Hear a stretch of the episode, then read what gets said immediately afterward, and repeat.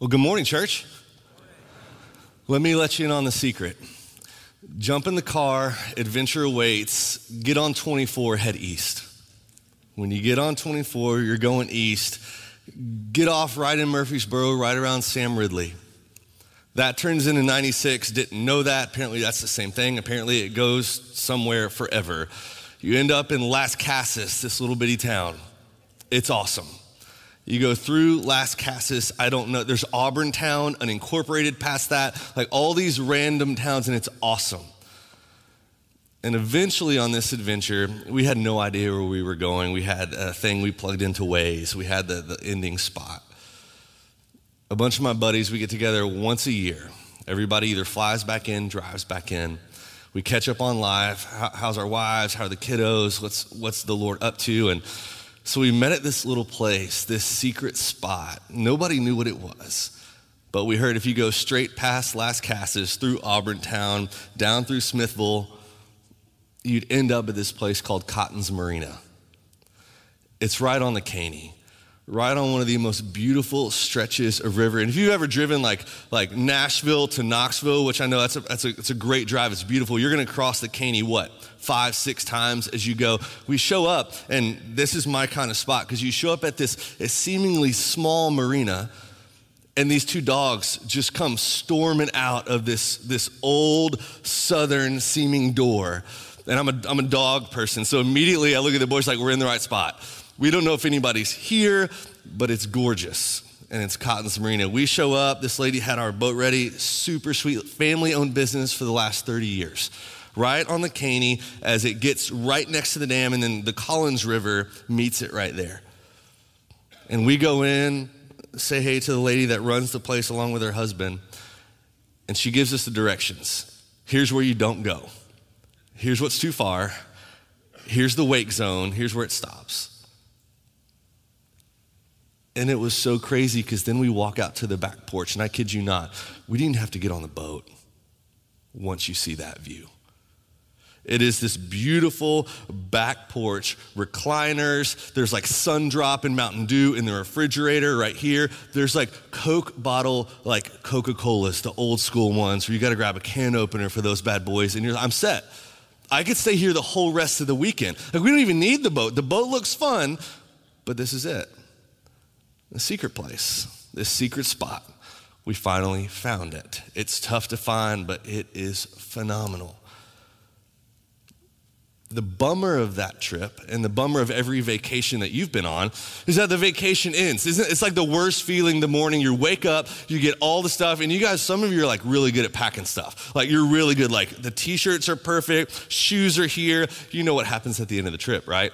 Get it all in. Just get it all in. You're sitting on it, get it in, and let's go. The hardest part of vacation is the morning you got to come home. And we have to leave that secret place, that secret spot. And there's always that moment of what happens, what do we do now? Like the high goes away. That vacation moment of, man, this was awesome. I want to have this every day, and then it's gone. That's the right feeling. It makes sense. What if I told you the secret place that is geared to thrill my heart the most, the most deeply, was 20 feet inside my front door as you walk into the kitchen and you hang a right to go into my little office thing, study, library of like eight books. And then there's this old chair. Dad gave me this chair. Dad's right over there. Sorry, Dad, it's still really, really old. Um, I love this chair. Here's why it's good to pray in this chair there's no arms on this chair. If you fall asleep in this chair praying, it is over for you. It is done it's over. I, attempted to find the secret place uh, that Jesus talks a lot about in the scriptures, and I attempted to start on the couch in our living room. Not the best place. What happens? I'm done at that point. It's over. But if I go 20 feet inside my front door and I go in my office and there's a hardwood floor right here and I'm in this chair that creaks, that is loud, only thing, and I'm not perfect at it, and I just want to say that uh, before you right now, I'm not perfect at finding that secret place every morning. I'm not. What I can argue to you this morning is there's something about this place. There's something about it. 100% something about this place that's shaping me and changing me right now. And I can't honestly explain it to you, but I can say this there's something about it. And how do I know? Jesus kept going there over and over and over and over. He would find this desolate, secret spot, and he's out. The boys have no idea where he is, and he's cool with it. I want to make one argument to you this morning. Jesus lived in private prayer, lived in it. That was his thing. He lived in private prayer, and he lives to meet you and me there now. So there's two moments of this. He lived in private prayer incarnationally on the earth during his ministry. The story didn't stop there though. He lives to meet you there now. There is something about this secret place that changes everything for me, changes everything for you. And when you find Jesus, as we pick up the book of Mark this morning for just a minute, everything is bananas for him. His schedule is crazy. I asked our students a couple weeks ago, hey, uh, every fall semester we do this. First Sunday of the fall semester, get a napkin, get a piece of paper, and write out your average Monday. I'm not gonna ask you to do it right now, but maybe when you get home later, try it out your average Monday. And these kids filled up fronts and backs of note cards. Here's what time I get up. Here's when first period starts. Here's where I go to lunch. Here's football. Here's soccer, volleyball, track, choir, whatever it is. And what we found in that moment is these kids are crazy busy, and you are too. But there's nobody busier than the king. And we have to see as a church where he pivots, where he goes. You pick up Mark, and it's awesome. I love the beginning of Mark. Uh, he is baptized, Jesus is tempted, and then his earthly ministry kicks off. He goes up to four guys and just extroverted goes, Hey, I want you to drop everything you're doing, and I want you to follow me. Simon Peter, Andrew, I'm in. Okay, I don't know what it means. I may not understand this at all, but I'm in because there's something about him. James and John, same thing. So you got four at this point. He goes, Four's enough, because really all you need is the king anyway. Let's go. So Mark's gospel picks up and they are on the move. They go into the synagogue on a Sunday, and immediately Jesus starts teaching, and the disciples are like, Whoa, um, we just are getting to know you, but you're teaching with an authority that we haven't really seen. And it's unbelievable what happens man's in there. He's got an unclean spirit in him. What does the unclean demonic spirit say to Jesus? You're Lord. Even the demons believe and they shudder. They recognized him. Jesus calls this demon out, and everybody's like, What? Who's that guy? Who's, who's that one? There's something special about him. Jesus is busy. I got to get baptized by John, make sure that works. Cool. I got to go for a, good bit and be tempted by this one that I, I don't want to be tempted by, but I'm greater than, so I'm not worried about it. Then I'm going to go find four guys, and I'm going to start changing the world with four guys. We got to go to the synagogue, and as we pick it up in Mark chapter 1, as if he is not busy enough, he heads to a home. Mark chapter 1, verse 29. Would you stand with me as we read this? Mark chapter 1, verse 29. He finishes in the synagogue. Verse 28, his fame has spread. And in verse 29, here we go. Immediately, he left the synagogue and entered the house of Simon and Andrew with James and John. Now, Simon's mother in law lay ill with fever, and immediately they told him about her. And he came and he took her by the hand and lifted her up. And the fever left her. The fever left her, and she began to serve them. That's quick. Not bad. Dude's powerful. Something about this guy.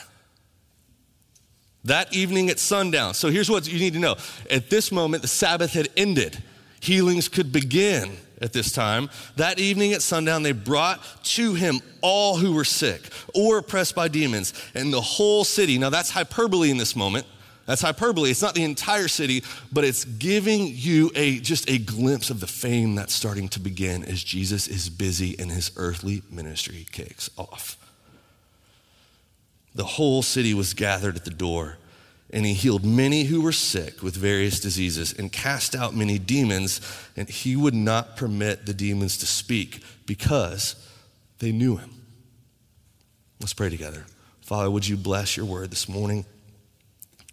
Would you teach us more about who you are and that the place that you always go to find life? Would we pivot there as you did? Would we live in prayer? In Jesus' name, amen. You may be seated. That part's all good. It illustrates the busyness of Jesus in this moment. Your napkin is completely full, and I'm not making light of it. Your card, if you had to write down an average day, is full. I get it. What I love about Jesus and Mark, he's going, I get it. I'm with you. I'm with you. Watch where I go. Check this out. Verse 35 And rising very early in the morning, while it was still dark, he departed went out to a desolate place, and there he prayed. And Simon and those who were with him searched for him. I am so Simon in this moment. And they found him and said to him, Everybody's looking for you. And he said to them, Let us go on to the next towns that I may preach there also, for that is why I came out. And he went throughout all Galilee, preaching in their synagogues and casting out demons. Do you see it? My whole life until three years ago, I never saw it. Never saw it. Never stuck out to me, never mattered to me. I didn't understand it. Jesus is crazy busy, and there is spiritual warfare and division and disunity and all of the above. And what does Jesus do? In the midst of the busy. And let's just paint the picture. That's a late night. Sundown on the Sabbath, the whole, everybody's coming to him, please heal me, please heal me, please heal me. So he is up late into the wee hours of the morning. And then later on in the morning, Simon Peter's like, where, where you at? Like, don't you know? Like, we've got people to see. There's a crowd. Like, we're gaining in popularity. This is good. Church multiplication, growth strategy right here. There's tons of people right there. And Jesus, you don't, you don't get it. I'm showing you a pattern that you will see for me as I head towards Jerusalem. And we all know what Jerusalem means for Jesus. It is where he would give himself up for beggars like you and me. And Jesus comes in and goes, You know what? First things first, rising very early in the morning while it was still dark, he departed, went to a desolate place. Now, just so you know, in your mind as you picture this, it's not desert. There's not a desert spot in Capernaum in that moment. It ain't happening. What he's saying is Jesus meant to find a spot simply to be alone. Doesn't have to be an old rickety chair where you fall out if you sleep. That's good for me. That's accountability for me. That's fear factor for me. Where's it at for you? Jesus is saying, you know what, uh, this is what I'm going to do. And let me, let me point this out over and over and over. Mark 6, after the feeding of the 5,000, so the miracle already happened. The 5,000 were fed, and that's just men that were counted. What does Jesus do immediately after? I got to get alone. I got to pray. The secret place matters here. Luke 5, after healing the leper, Jesus straight to prayer by himself.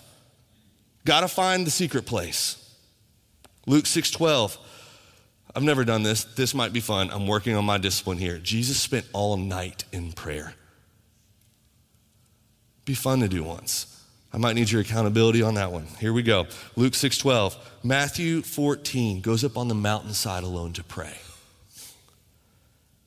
And in Mark 14, that's a pretty troubling chapter. He goes to Gethsemane with his boys. You guys stay here and pray. I'm, I'm going to go over here. I've got to be with the Father. Tomorrow is coming. It's going to be nuts, but this is where I got to go first. Jesus not only preached this, he practiced it. This is his pattern. Go through the Gospels. It's so good. I thought it was just Mark 135. I never saw it as a pattern, but it's such a pattern throughout all four Gospels of Jesus going, This is crazy. Everything is busy. Spiritual warfare is wild. I got to get alone. And it's so much more than a weekend thing at the marina. It is daily getting yourself and myself to the secret place and letting that conversation happen. This is what he does, this is who he is. A lot of people say Jesus' most famous sermon is the Sermon on the Mount.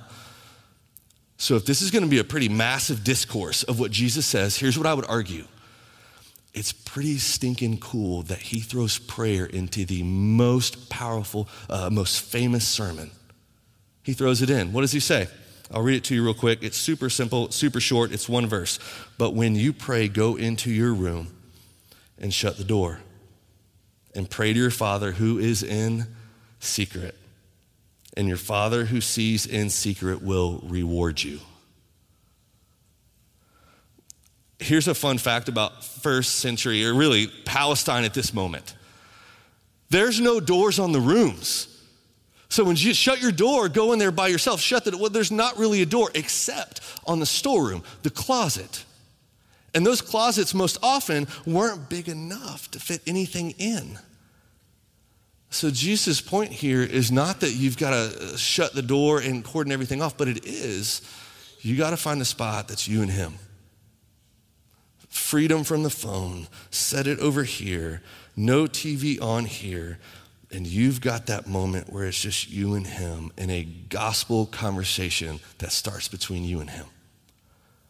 When everything gets busy, y'all, look where he pivots every time. He goes to the secret place after triumphs and after tragedies. It's an unbelievable pattern of Scripture. Here's where I'm going to be really, really honest with you. I'm, I'm not there. I'm just not.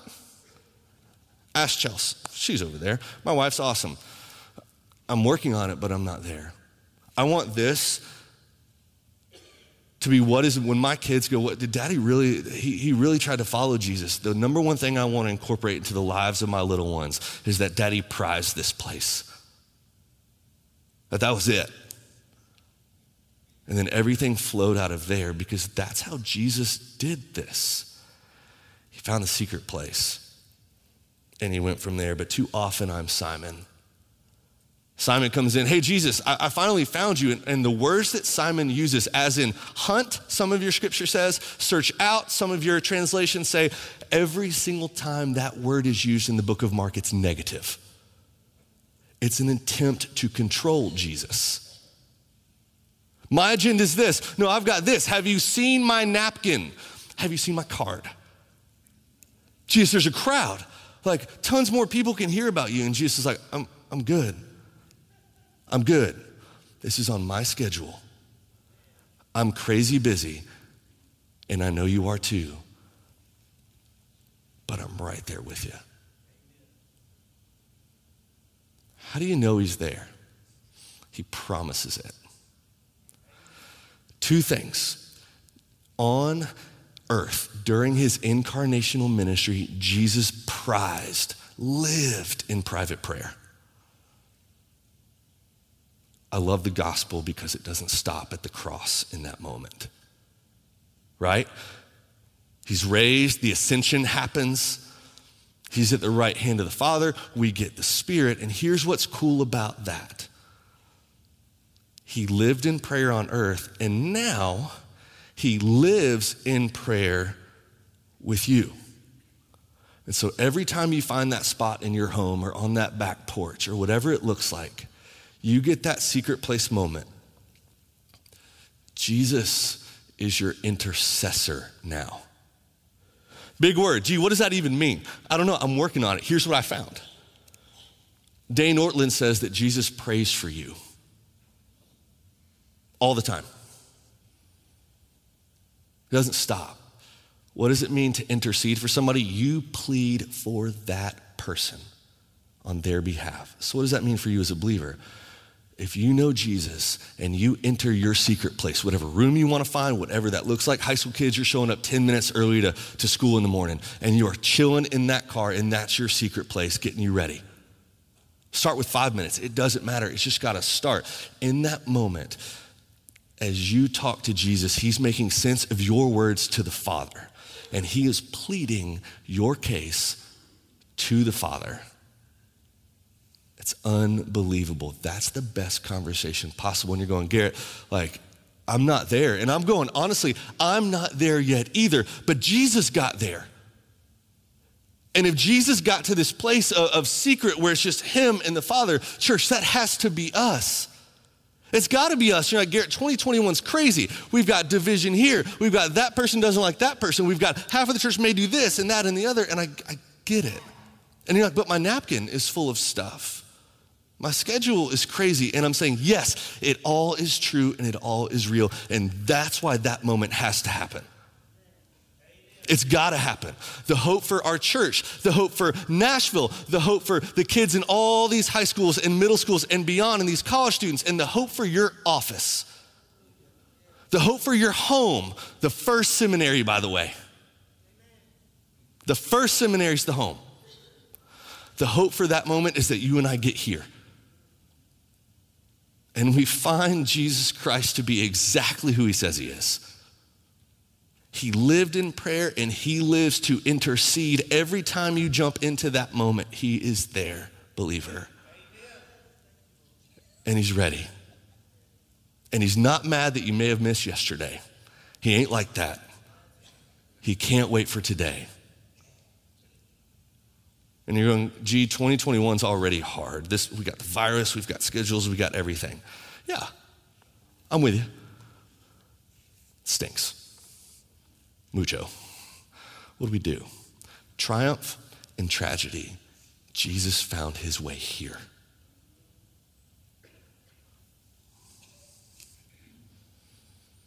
The key in both moments triumph and tragedy is how quickly you and I pivot to the secret place. How quickly you get here. Well, I got to go to this person first. That person ain't Jesus. They're fine. They're cool. I like them. I need to go to Chelsea. She's right over here. She's so much smarter than me. She's a great sounding board. She will argue to me, Have you gone to Jesus about this already? No. Let's get to him. In triumph and tragedy, the key for you and me as we live out 2021, this fall semester, is how quickly you get to the secret place. How do I know? That's what Jesus did. That's how he lived. And in his most painful spot, you get to Gethsemane, you find him there. Secret place equals best place you get a convo with the king. Nothing beats it. He's there. He's good like that. It's hard to have an intercessor without giving Jesus your whole life. Let me put it that way.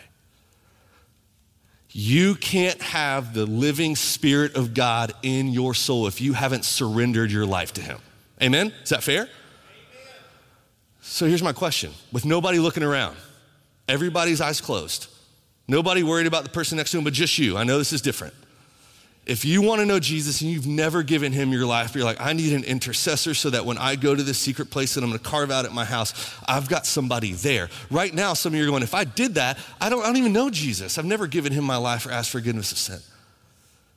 If that's you, with nobody looking at me right now, everybody is praying right now. If you want Jesus as Savior and you've never given him your life, with no pressure at all. No pressure. If you don't feel the tug of the Spirit on your soul in this moment, cool, no big deal. But if you do, with nobody looking, if you want Jesus, you just look at me right now, and that's it. If you know this is my moment, I gotta have Jesus, I need an intercessor. I don't know how I'm gonna make it through 2021 without him now. I want him in the secret place. I need him to forgive me. If that's you, you're just looking straight at me and make it awkward. If you know you need Jesus, just look up at me. Cool. I got you.